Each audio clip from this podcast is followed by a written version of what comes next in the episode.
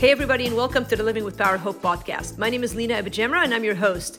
It is uh, great to have you back with us if you've been here before, and if you're new, welcome. We're glad that you checked in with us. This is a place where we share biblical truth for everyday life. Our hope is that you grow in the knowledge of God and that you continue to stand strong in a world that is shaken. And so this summer, we are running a teaching series that I've put together called the Unshaken series. It is an awesome teaching series and uh, one of the most popular teachings that I've done. It uh, focuses each week on a different Bible character, man or woman, that has stood strong in faith no matter the difficult circumstances they were in. I know that you're going to find hope and healing with each of the weeks that we'll cover a different episode. And so, uh, if you want to know more about our ministry, check out livingwithpower.org. And by the way, when you land on our page, check out our speaking page. And if you are looking for a person to come and teach, uh, or lead a conference at your church or uh, group gathering, then please reach out. We'd love to meet you in person. In the meantime, sit back, relax, and listen to today's teaching in the Unshaken series. All right, guys, this is uh, lesson seven in our series called Unshaken, Strong in Faith No Matter What. And we are in Numbers chapter 13. So if you have your Bibles, I usually have it right here. Uh, you can turn to it, or if you're a, a phone Bible person, turn over there. I think it's uh, important to read through and, and sort of uh, follow along. I'm going to be reading some of the passage. But before I get into it, uh, the title of today's teaching is When My Faith Looks Ridiculous at, at Best. When My Faith Looks Ridiculous at Best. Uh, if, if you have walked at all uh, in faith with the Lord, then you know that most of what God promises is sort of like, wow, like I can't even wrap my mind around it. But by faith, we uh, believe it. And, and, and yet, when the things uh, that we long for and God speaks uh, through His Word to us about certain things, maybe some of you have gotten promises from God about your marriages or about your, um, uh, your ministry and about serving the Lord and about using your talents for the Lord. However, whatever it is that God is moving in your heart. Maybe you've you've also uh, had some uh, words that God has given you about our country and and what's going on in in, in the in, now and in the future. Whatever it is that God may have spoken to you in your life, uh, I know that we've spent time in this series talking about sort of distinguishing the general promises of God versus the specific promises of God for me. There are many of those, but as we walk by faith, even the basics of believing God, sort of eternity and what's to come, and uh, so much of Scripture is sort of beyond believable, except for the gift of faith that God has given us.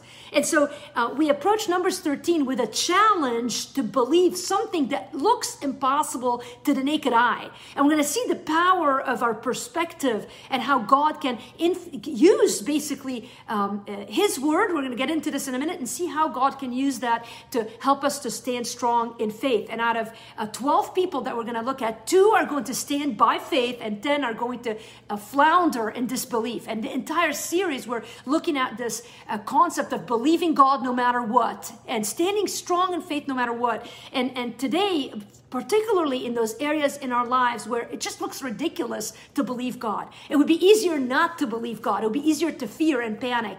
It happened to the people of Israel. Again, we're walking through this history of the people of Israel, starting with Adam and Eve. Really, they were not the people of Israel. They were our ancestors, our forefathers, the first two people who were put on the earth by the Lord, created by God. But then, really, the call of Abraham and, and sort of that story of Abraham moving into the patriarchs. And, and we looked at Moses last week. And now we're sort of taking it through with Moses and the people of Israel who become very much like us. They're people like us who believe God, but they're struggling with their faith. And when things go well, they believe God good. And when things go bad, they flounder in faith. And their story is given to us to look at them and to learn from them and to, and to not make the mistakes that they're making. And so today, um, spies are being sent, 12 spies are being sent into Canaan. And this is about a year into leaving Egypt after the plagues and the Passover, and uh, the people of Israel were let go by Pharaoh, and of course by God's grace through uh, Moses' uh, leadership and, and Aaron, and they came and, and they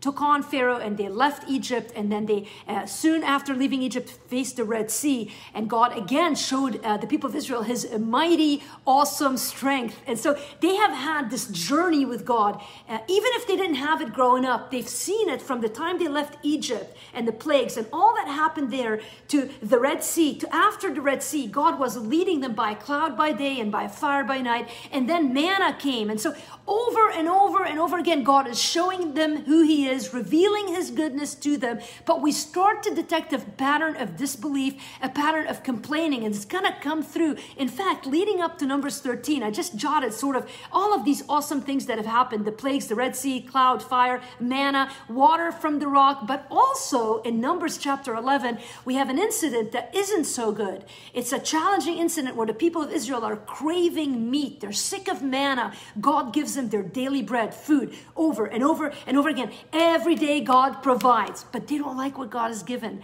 And so they start complaining in Numbers 11 before we get to where we are tonight.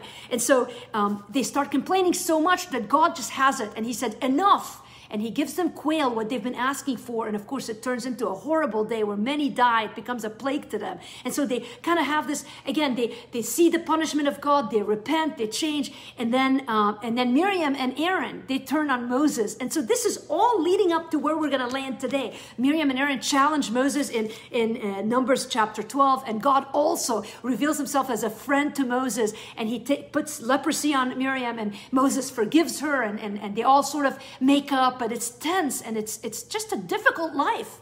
And it's a life of faith. And you know, if you're walking in faith, it's not always easy. But God's presence is clear if they're just paying attention. And they should be because there's nothing else to do in the wilderness, right? But but how quickly we forget. And so we get to Numbers chapter 13. And in Numbers 13, it says, This is watch God's grace. After all this negativity uh, of the people of Israel, the complaining, the quail incident, Miriam and Aaron, and now the Lord speaks to Moses again, renewing his promise to Moses. Why? Because God is is faithful to the promise, the covenant he made to Abraham, to Isaac, to Jacob. And so here he is, despite the disobedience, despite the murmurings of the people of Israel, God is still faithful. It is so encouraging. And he speaks again to Moses and how much we are so desperate right now for a fresh word from God. And so many of us have had vision before and thought, you know, these promises God has given us about life and the future. And then our own, sometimes our own decisions have put us in a place where maybe we're not in a place to receive God's blessing, and yet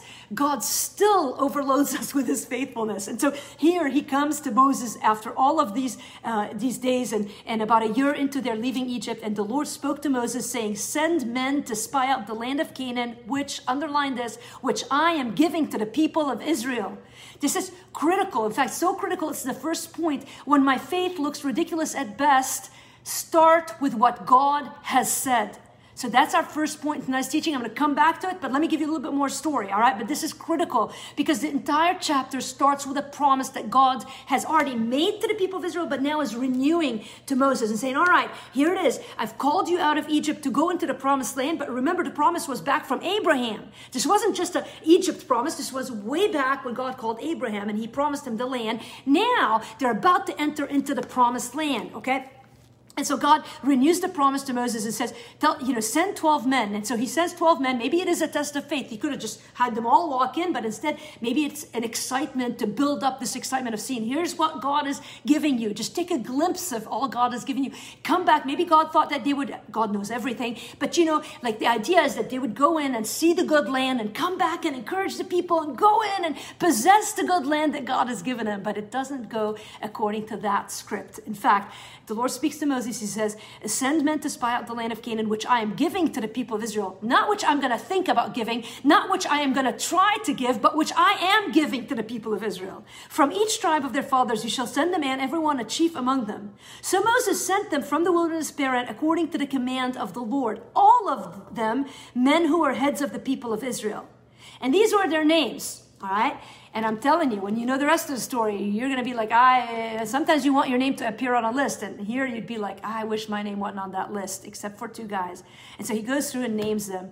Uh, from the tribe of Reuben, Shammua the son of Zaccur. From the tribe of Simeon, Shabat the son of Shahori. From the t- tribe of Judah, Caleb the son of Jephunneh. Tell you a little bit more about Caleb in a minute. From the tribe of Issachar, Igal the son of Joseph. From the tribe of Ephraim, Hoshea the son of Nun. From the tribe of Benjamin, Palti the son of Raphu. From the tribe of Zebulun, Gadiel the son of Sodi. From the tribe of Joseph, um, that is from the tribe of Manasseh, Gadi the son of Susi. And on he goes and and. Uh, and these were the names of the men whom Joseph sent to spy out the land. And Moses called Hoshea the son of Nun Joshua. All right?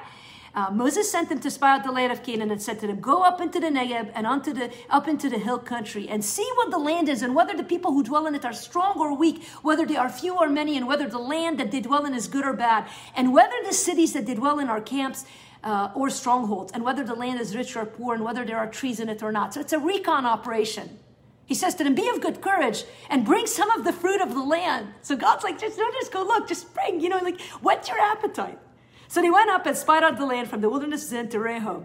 They went up into the Negev and then they came to the valley of Eshcol and cut down from there a branch with a single cluster of grapes and they carried it on a pole between two of them. They also brought some pomegranates and figs. And if you know anyone in the Middle East, we are obsessed with pomegranates and figs. My dad, this is like his food. He's in heaven right now eating pomegranates and figs. I guarantee you that.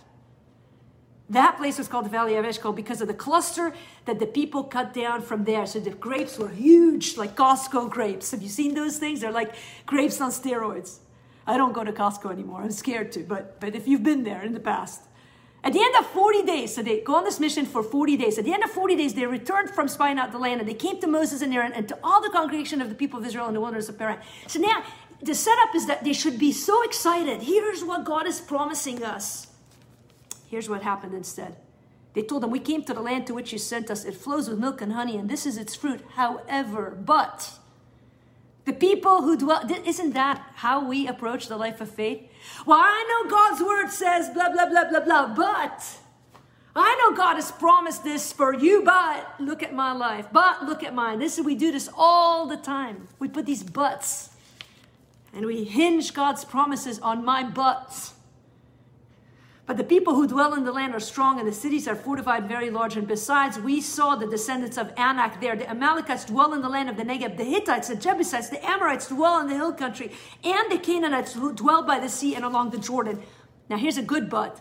But Caleb quieted the people before Moses and says, Let us go up at once and occupy it, for we are well able to overcome it. We're talking about being unshaken. This is what we're looking for. So then the men who had gone up with him said, We are not able to go up against the people, for they are stronger than we are. So they brought to the people of Israel a bad report of the land that they had spied out, saying, The land through which we have gone to spy it out is a land that devours its inhabitants, and all the people that we saw in it are of great height. And there we saw the Nephilim, the sons of Anak, who come from the Nephilim, and we seemed to ourselves like grasshoppers, and so we seemed to them when my faith looks ridiculous at best. And to the eyes of 10 of the spies, they looked at the land that was great, but they saw the giants in the land and they thought that what God had promised looked ridiculous at best. Then all the congregation you want to see the impact of negativity, by the way. If you are prone to negativity, like I have been in my life, uh, it impacts the people around you. It will impact your families. It will impact your communities. This is why we need to practice praise because negativity brings down. Look at this. Then all the congregation, they went from 10 men who were upset about the situation to all the congregation raised their loud cry, and the people wept that night. Instead of rejoicing over the fruit that God was going to be giving them, they're crying, they're weeping, not a cry of joy. It says, And all the people of Israel grumbled against Moses and Aaron. The whole congregation said to them, Would that we had died in the land of Egypt or would that we had died in this wilderness. Why is the Lord bringing us into this land to fall by the sword? Our wives and our little ones will become a prey. Would it not be better for us to go back to Egypt? And the answer, anybody who's listening to this lesson would be shaking their head and mortified because the answer is no, you were slaves in Egypt. You were under the control of Pharaoh. You had no hope. You were moaning and groaning in Exodus chapter 2. Remember, it was their cry of, of groaning and pain that raised up to God so that He heard their cry and saved them. And now they're dreaming of that past life. They've forgotten the goodness of God. And isn't that where most of our sin is rooted in? Our complaining is born out of forgetting the goodness of God in our lives. But not only are they blaming God and they said to one another, let us choose a leader and go back to Egypt. They don't want God. They don't want Moses. They don't want the leadership that God has given him. So Moses and Aaron fell on their faces before all the assembly of the congregation of the people of Israel. And Joshua, there's two good guys who are, are meditating and thinking on the goodness of God still. So Joshua, the son of Nun, and Caleb, the son of Jephunneh, who were among those who had spied out the land, tore their clothes and said to all the congregation of the people of Israel, The land which we passed through to spy it out is an exceedingly good land. If the Lord delights in us, He will bring us into this land and give it to us, a land that flows with milk and honey. Only do not rebel against the Lord and do not fear the people of the land, for they are bread for us. Their protection is removed from them, and the Lord is with us. Do not fear them. While the ten spies looked at the giants in the land, Joshua and Caleb's eyes were fixed on their God. They didn't even see the difficulties in front of their eyes because they were looking higher. Then all the crowd, you say, how did the people respond? This is so sad because this is how mumbling and complaining can bring a nation down. It says all the congregation said to stone them with stones instead of instead of changing perspective. The, the people wanted to kill Joshua and Caleb. But the glory of the Lord appeared at the tent of meeting to all the people of Israel. And the Lord said to Moses, How long will this people despise me, and how long will they not believe in me? This all, this havoc was rooted in faith. The people of Israel stopped believing the goodness of God despite all they had seen him do when your faith looks ridiculous at best. You're looking at a life situation right now, like the people of Israel. And humanly speaking, it would be ridiculous to think that you can go into a land and fight giants and take ownership of a land that is not yours, but God has spoken. And so you, here's point number one. When faith looks ridiculous at best, start with what God has said. You can't believe God without believing His word. To believe God is to believe His Word. And in order to believe His Word, you've got to be in His Word. Why is it critical to spend time in the Word of God? Well, because it tells you who God is. It's not like there's some magic, although the Word of God is quick and powerful and sharper than any two edged sword, yet the, the, the, strength and the power of the word of god is it's breathed by god. God has spoken his word through scripture but it's also the way that the main way that god in 2020 has revealed himself to us. So over and over again i catch myself looking through social media this week with all of the conversation good conversation happening about the issue of racism but what stands out is the people who are quoting scripture not in an attack way you know and we're being accused sometimes when you quote scripture oh, you're using it to hit people on the head. No but but it does pierce people doesn't it? But but i want to move for a minute from god's general word to you your life your faith your situation how far have you drifted from what God has promised you? So we start Numbers 13 with God renewing his promise. He knows they're going to need the reminder, not just that he spoke to Abraham years and years ago, not that just he spoke to Isaac and to, to Jacob, but again, God gives a fresh word to Moses and says, I'm promising the land of Canaan. When was the last time you sought the Lord and said, God, speak afresh to my heart over the situation in my life? Bring it to him. People email me all the way. How do I know? Well, we'll spend time in the Word. Look for it. Ask God. He'll reveal Himself to you through His Word. And so, what we see affects how we feel, but God's Word remains constant. You see, the problem is that where we fix our eyes affects our feelings. So, the people of Israel, they go, they see the giants, they get afraid. That's normal. But, but that's why we shouldn't fix our eyes on those things that are temporal because they're going to affect the way that we feel and think. But when we fix our eyes on God and His character, He's constant. And so the way to have strength and self control and stability is to constantly take your eyes off of the things that you see in this world, all of the difficulties, the obstacles, the things that stand in the way. You can make a list of those things and turn them to constant God. It's always the same, yesterday, today, forever. The same God who delivered the people of Israel from, Israel from Egypt. It was the same God who opened up the Red Sea for them to pass through and was feeding them by manna every day. And it was the same God who had promised them the promised land. How we see affects what we say, and the words of our mouth have tremendous power. We've already talked about that. And what we see affects how we react, and our reactions have more impact than we might imagine. But we got to start with God's word. What has God said? So you're in your marriage and you're believing God for healing in your marriage, and you look at it humanly and you think there's no human way this relationship can be healed.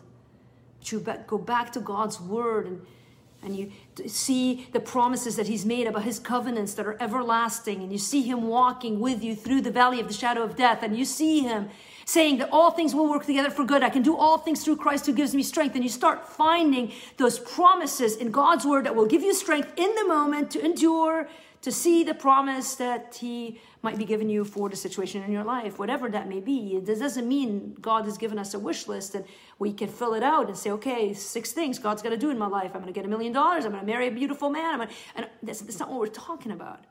But we're talking about promises like Isaiah 41:10 that promises that He's going to strengthen us no matter what we're walking through. Maybe you need patience in the season of your marriage. He promises to give that in the difficult times. Maybe you need endurance as you wait for God to move you into an area of ministry that you want to be in. You, you just stay the course. You commit to being faithful, and God will help you in it. Maybe you're facing an unusual illness right now and you can't feel enough physical strength. You know that most great people like Amy Carmichael had a back injury, spent what, 14 or 18 years bedridden, and wrote most of her books in bed during that season. She's not the only one. I don't know if you read Jesus Calling or not, but there's an example of an author who is physically very debilitated, and she sold more books of her, whether you're a fan of her or not. She's sold more books. I read her book, and she sold more books to Christians and to non Christians about the Lord. And, and listen, she can barely get out of bed. She doesn't do interviews. And, and, and on and on. The list is long of people who have met God in physical difficulty. Joni Eareckson Tada, another great example. And so, what is it that you're going through? And you go, man, I don't know how God's going to work out his promise in this. Well, you don't know yet. But as you fix your mind on what God has said, so go back to the promises. What is it that God has promised you? And how does it apply to the challenges that you're facing? Make this an exercise in your life. Go back and write down the thing that you're waiting on God for. Maybe you've prayed for a prodigal for years. You could be, I don't know. Is God, is God going to save this person or not? Well, listen, go back to God, who He is. He wants everybody to be saved. He can do the impossible. There's power in prayer. And you start putting those promises face to face with the, with the situation in your life that looks ridiculous at best.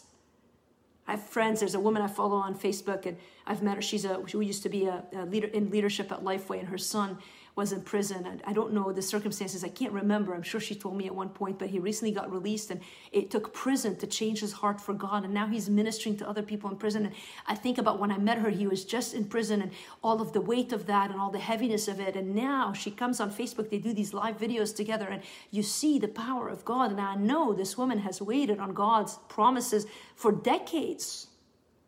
And she's seeing the fruit of it now. And some of us may see the fruit now and some might not. Here's a second. By the way, I want to I want to mention something about Caleb while we're here before we go to the next two points and we wrap up.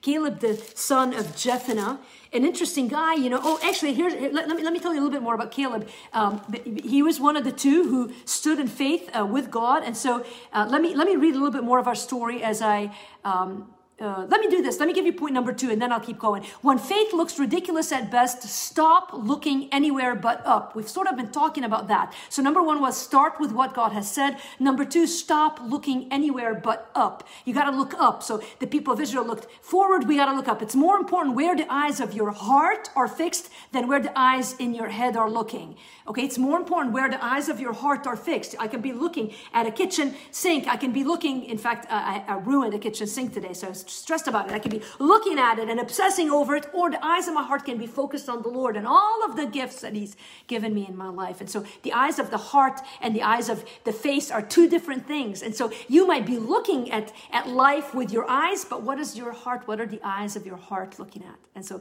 the Apostle Paul prayed consistently with Christians that the eyes of our heart would be open, that we would be enlightened in the heart. And so that is where our power come from, comes from. It's more life giving to meditate on who God is than who my enemy is. The people of Israel meditated on the giants on the fact that they were grasshoppers in the face of the giants, but, but Joshua and Caleb meditated on the goodness of God and the power of God and the fact that God had gotten them through multiple prior uh, trials in the past. And so we can meditate on two things our enemy or our God. And who is it that your worry is simply meditating on your problem over and over and over again? Prayer is meditating on the Lord, which is why when you pray, you stop worrying about the things that you're praying because your mind is not fixed on it. And so uh, make that practical in your life today. And it is safer to be more concerned about what God thinks than how people will respond to your faith. And so we see in verse 10 when the people heard the proclamation of faith by Joshua and Caleb, they wanted to stone them. And so Joshua and Caleb could have been afraid of the people and shut up and recanted, but they did not because they understood that their life was in the hand of the Lord. And so the people could have threatened to stone them, but only God could protect them. And God, in fact, they were the only two that survived, even though the entire people wanted to stone them. They were the only two of that generation that survived. How do I know? Well, keep reading. And verse 13 of Numbers 14. But Moses said to the Lord, here's Moses pictured as an intercessor. Again and again, Moses is used as an intercessor, somebody who stands between man and God. And he's, of course, in the future, Jesus is the perfect intercessor, but Moses is a picture of the intercessor. And, and if you study the life of Moses, one of my favorite prophets, you'll see how often and again he was used as a picture of a person who interceded on behalf of the people. And so here again, he comes to God and says, Then the Egyptians, he pleads and he says, Then the Egyptians will hear of it. He says, like, God, don't kill them, because then the Egyptians will hear of it. For you brought up this people in your might from among them, and they will tell the inhabitants of the land, They have heard that you, O Lord, are in the midst of this people. For you, O Lord, are seen face to face, and your cloud stands over them, and you go before them in a pillar of cloud by day and a pillar of fire by night. Now, if you kill this people as one man, then the nations who have heard your fame will say it is because the Lord was not able to bring this people into the land that he swore to give to them, that he has killed them in the wilderness.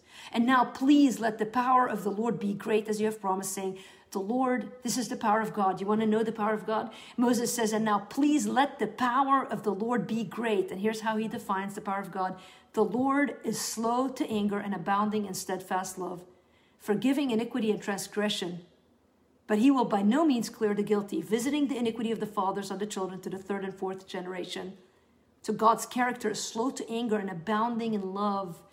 But he's a just God where sin has to be repaid. And so the only way to have those two sides of God meet perfectly became in the person of Jesus Christ. God became man, was born, died on a cross to bear the burden of sin so that this just God could indeed offer punishment for sin on our behalf, but also continue to show us steadfast love and patience so that we can approach God with confidence because of Christ. Do you see how even here we see there's so much uh, confusion when it comes to God in the Old Testament? People think, well, was he a mean God? And in the New Testament, he's a good God because Jesus in the New Testament and God, it's the same God.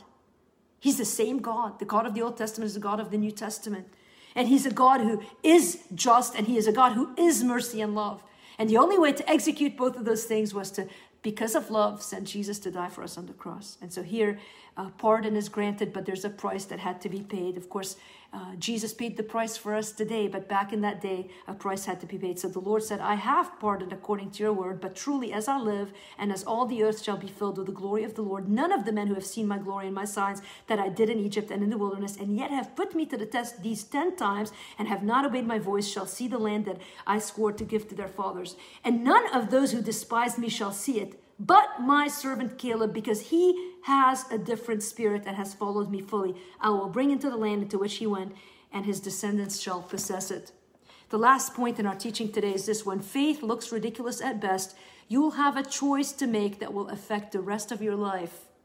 The first point was when faith looks ridiculous at best, start with what God had said. Uh, secondly, when faith looks ridiculous at best, stop looking anywhere but up. And thirdly, when faith looks ridiculous at best, you, you will have a choice to make you will have to, ch- to choose to believe God or to believe the lies around you. And that choice will affect the rest of your life. Ten spies ended up dying by plague. Only two survived, Joshua and Caleb. Let me tell you a little bit more about Caleb as we come back here and, and, and, and, and wrap up here in the next few minutes. Caleb, the son of Jephunneh. Of course, Joshua, we know, and, and, and, and there's a lot to be said about Joshua. Uh, he wrote a book, uh, the fifth book of the Bible bears his name, and he became the leader after Moses. And uh, we get a glimmer of Joshua in Exodus chapter 32, where he was the right hand of Moses. There's multiple stories about Joshua and his faith. And uh, from early on, he was a commander of the army. But Caleb, you don't know that much about him, but we do know who he is. We're told that Caleb in chapter 13 of Numbers is the son of Jephunneh. Jephunneh was a man who was a Kenizzite. And you can follow that tribe all the way back to Genesis chapter 15. The Kenizzites were people who lived in Canaan. When God made the promise to Abraham that he was going to give him the land of Canaan, there were people in the land of Canaan. One of those people was the Canaanites. And or the Kenizzites, and those Kenizzites uh, were the ancestors of Caleb. And so, um, in uh, uh, later on in Numbers 32, verse 12, when Caleb is referenced, he's spoken of as uh, somebody from the tribe of Judah. And you go, well, how? If he's a Kenizzite, how is he from the tribe of Judah? And and and and and the logical conclusion, as you follow this sort of lineage of Caleb, is that his family made a decision to follow the Lord. And so, a lot of the people from the land of Canaan became part of uh, the followers of the Lord by seeing the life of Abraham and this was, again, by faith, the Kenizzites, some of the Kenizzites, not all of them, became uh, part of the people of Israel. And so here's Caleb, who isn't even one of the original uh, blood-born, you know, through the 12 men. He was grafted in like Ruth the Moabite, who became of the people of Israel, like Rahab, who was grafted in. Here's this man, Caleb, who's grafted in by faith. And so, of all the spies to take a stand for the Lord, it is an outsider who had by faith believed this God. And this is awesome. And so Caleb, the uh, the Kenizzite, the son of Jephunneh, didn't just stand in faith here. He was about age 40, but we'll catch him in John in Joshua chapter uh, 14, and, and it's an awesome ending to his life as well. So so Joshua and Caleb make it. So the, that day in the wilderness, uh, the entire an entire God basically uh, uh, instead of having them go right into the promised land, they end up going through the wilderness for another 40 years. If you ever wonder why the people of Israel spend 40 years making it into the promised land, well, because they didn't believe God. It started with murmuring murmuring and complaining because they didn't like what God had given them. And it moved to challenging God, and then it moved into God giving them this punishment. And out of it, they were 40 years in the wilderness. And, and at the end of 40 years, uh, then all of the generation who had left Egypt were dead. So now is the new generation who would see the promised land. And uh, except for two men, Joshua and Caleb. And those two men, by the way, even Moses didn't walk into the promised land. He looked at it from afar. But Joshua and Caleb, they uh, went into the promised land. And, and later in his life, it says in, in Joshua 14, then the people of Judah came to Joshua at Gil, Gilgal. And Caleb, the son of Jephunneh the Kenizzite, said to him, You know what the Lord said to Moses, the man of God, in Kadesh Barnea concerning you and me. I was 40 years old when Moses, the servant of the Lord, sent me to Kadesh Barnea to spy out the land. And I brought him word again as it was in my heart. But my brothers who went up with me made the heart of the people uh, uh melt Yet I wholly followed the Lord my God. And Moses swore on that day, saying, Surely the land on which your foot has trodden shall be an inheritance for you and your children forever, because you have wholly followed the Lord my God. Here is a man who understood what it meant to hold on to God's promise and to claim God's promise and bring it back to the Lord and to ask for God's promise, not because he made it up, but because God had promised it. So now uh, he goes on and says, verse 10 of Joshua 14, And now behold, the Lord has kept me alive, just as he he said these 45 years the time, since the time that the Lord spoke his word to Moses while Israel walked in the wilderness. And now, behold, I am this day 85 years old. Mom, you have no excuse. Look what uh, Caleb says. He's 85 years old, and he says, I am still as strong today as I was in the day that Moses sent me. My strength now is, my, my, is as my strength was then for war and for going and coming. So now give me this hill country of which the Lord spoke on that day. For you heard on that day how the Anakim were there with great fortified cities. It may be that the Lord will be with me and I shall drive them out just as the Lord said. So he still planned on fighting for what God had promised him. It wasn't going to come easy. He would go into the land and fight for it. But listen, Caleb didn't just walk by faith, he passed it on to his daughter. His daughter comes to him later. I, I don't know the reference. I just thought about her now. And, and she comes to her father and she says, Father, you've, you've given me the land, but I'm going to ask you for the spring of water as well. He taught his kids how to live by faith. This man who was a Kenizzite, uh, the son of Jephunneh, who was an outsider who by faith had become a follower of God, and he uh, chose to believe God and affected the rest of his life and affected his family. Of course, Joshua's life was affected because of his faith, but the people who uh, led this rebellion, um, of course, their life took a different turn. And the men in, in, Numbers 14, as we wrap up, the men, know I said that before, but I really am wrapping up right now. And the men whom Moses sent to spy out the land in Numbers 14, verse 36, who returned and made all the congregation grumble against them by bringing up a bad report about the land. The men who brought up a bad report of the land died by plague before the Lord. Of those men who went to spy out the land, only Joshua, the son of Nun, and Caleb, the son of Jephunneh, remained alive. No wonder Joshua would later make these, uh, make uh, the proclamation, choose you this day whom you will serve. We have a choice to make. Will you believe God when faith looks ridiculous at best in your life. Whatever it is that you're facing, maybe you're carrying the burden of what's happening in our country and you're asking God to speak, to show you. Maybe you're in the middle of that. Maybe your stress is much more personal.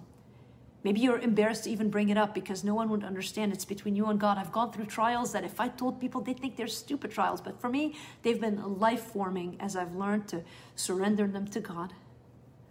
What is it that you need to choose to believe God in today? You go back to what God has said. Would you take your mind and eyes and the eyes of your heart off of the circumstances that you're facing? If you keep looking at the circumstances, you're going to be like a little grasshopper but you're not. You're the son, you're the daughter of the King of Kings. We belong to God's family, not to lord it over others, not to pridefully walk as if we got some special. No, on the contrary, those who know God are humble enough to admit that though we are nothing, we are saved by grace through Christ and the price He paid for us on the cross. And yet, that same Savior has promised in Romans 8 32, I think it is, that He died for us, how will He not much more freely give us all things? So we choose to believe Him tonight.